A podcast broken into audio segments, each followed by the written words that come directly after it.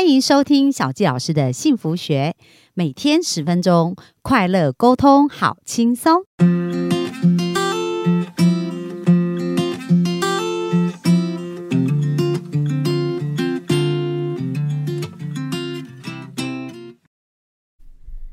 欢迎收听小佳老师的幸福学，很开心又在空中跟大家见面。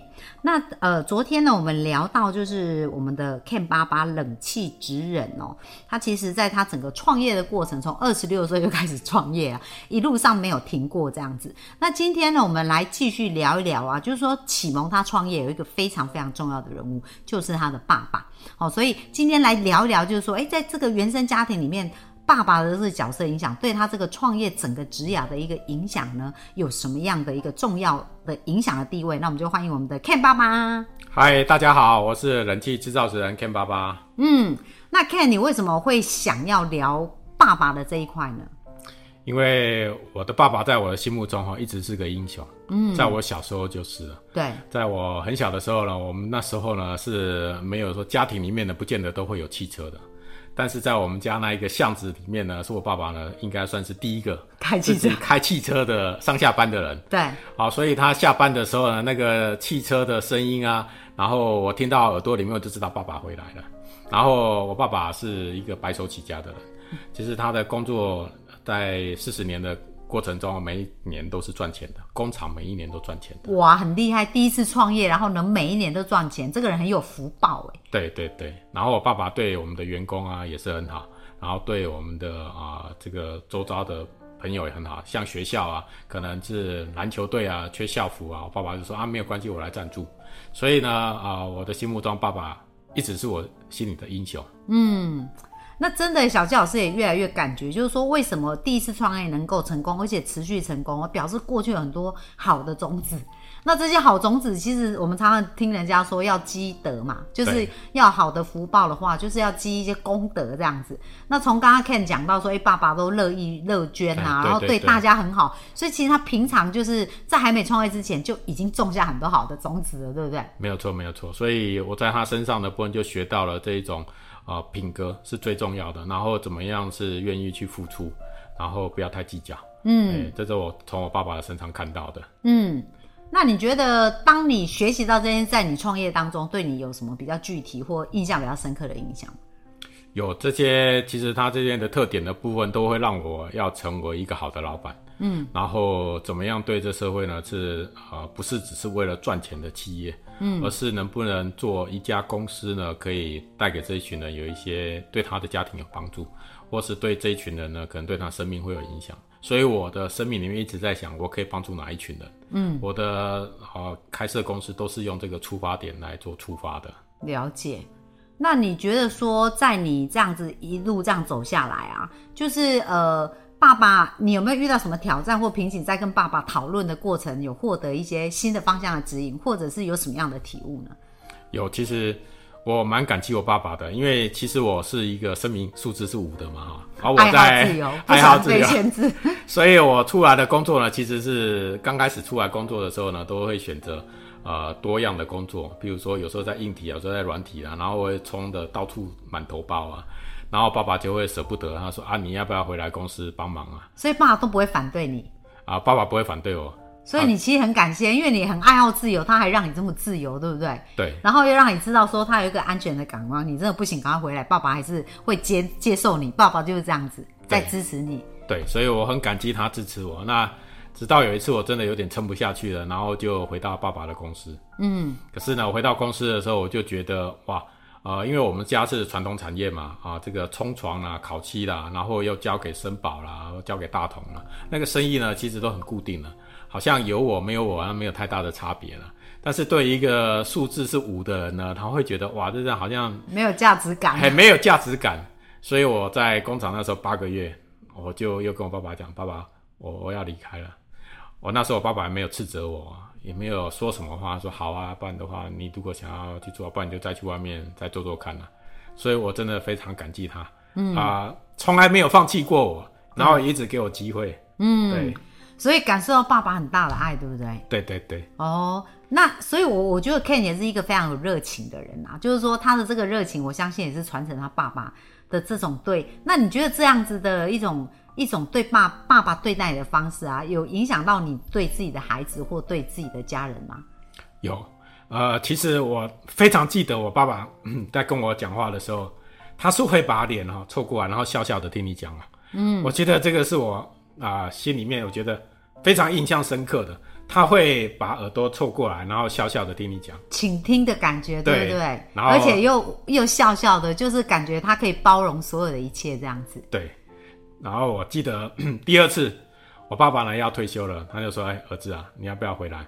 我们家的冷气的工厂呢，你弟弟在里面嘛，啊，你就在外面做。”那时候我看爸爸呃，因为年纪也比较大了，于是我就放下我手边的工作，决定回到。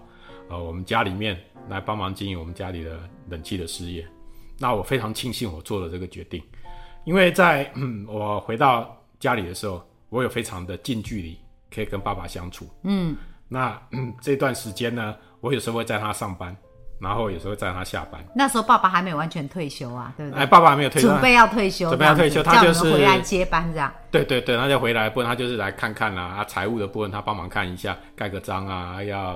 啊处理哪一些啊？这薪水他帮忙处理一下。对。啊，其他大小事基本上都是放给我跟弟弟的。嗯嗯嗯。所以那时候你就有很蛮多机会跟爸爸相处了，这样子。有。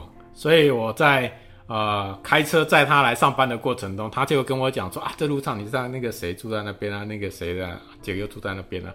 哦，我就感觉自己好像又回到了那一个小时候。对。然后爸爸在跟我讲故事的那一个感觉。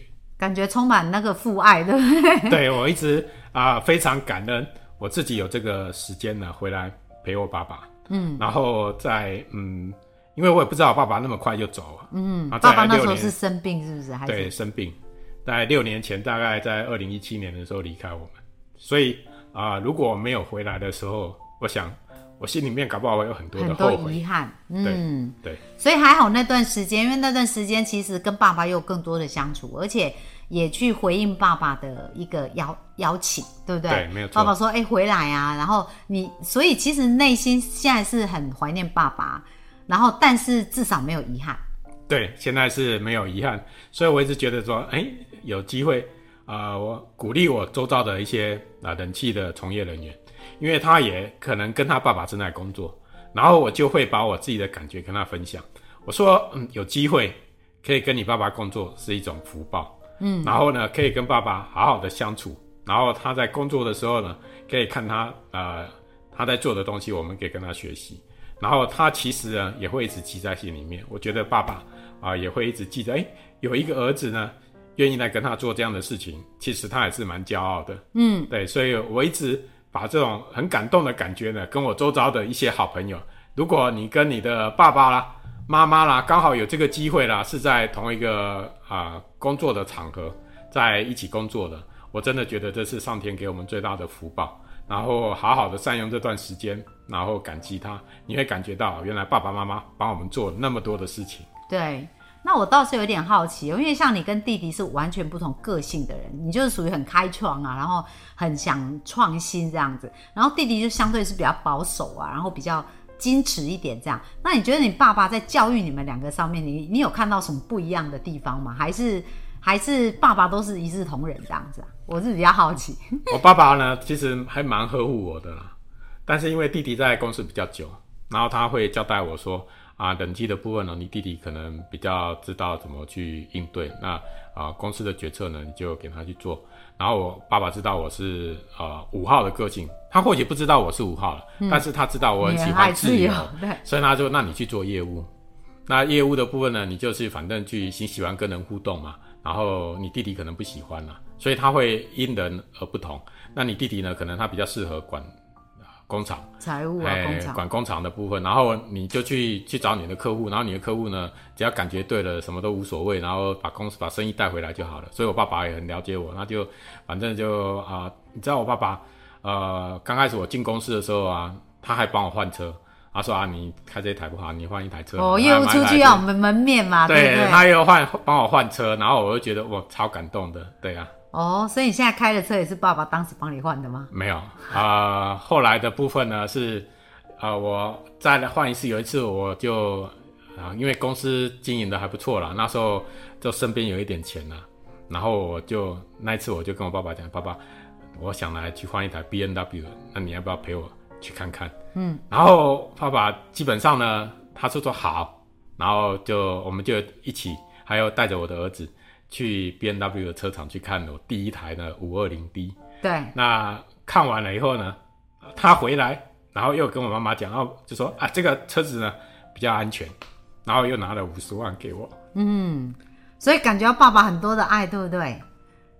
是啊，所以啊、我的爸爸真的对我很好，然后都会私底下，然后就，啊比如说 把那个钱啊，这样车子的部分他就帮我付掉一部分，然后那台车的部分我就一直开开开，开了五年后，我就因为要呃，我想要换修理车了，那时候要换那台车的时候，啊、刚好我一个经销商，然后他就说，哎、他想要换 B N W 的车，我说这台车呢有我爸爸的爱，然后呢，我也祝福你，如果你可以拥有它，它可以让你的生意越来越好。嗯，后来他就用了九十九万包那台车把它买下来。那现在呢，他也非常高兴，生意也做得非常好。所以那台车真的是带着我爸爸对我的爱，然后我把它传承给我的经销商的伙伴，让他呢换车，然后他现在也开得很高兴。哇，所以其实这是一份爱的传承，对不对？对对对，代代相传的爱这样，而且你当时还带着孩子一起去啊，感觉好有画面哦，就是一起做这些事情这样。所以真的一个，我也是希望我们的幸福听众可以看到一个爸爸哈，就是说真的不是很严格去管教孩子才叫好好爸爸。其实孩子记得就是这种亲情啊，美好的感觉，反而会激励他。那你觉得说爸爸对你的这种好，有没有在你最困难的时候，或者在你最不容易的时候，爸爸对你的好有产生什么作用吗？哦，有。其实我我爸爸在离开的时候，他还跟我讲，不要让我失望。所以呢，我其实一直想要成为爸爸的骄傲，然后我很努力把我啊分内的工作该做的做好，然后把家庭顾好，嗯，然后这些都是我觉得爸爸给我的动力。嗯，爸爸虽然离开了，但是他还是活在我的血液里面了。嗯，所以我每天也带着他前进。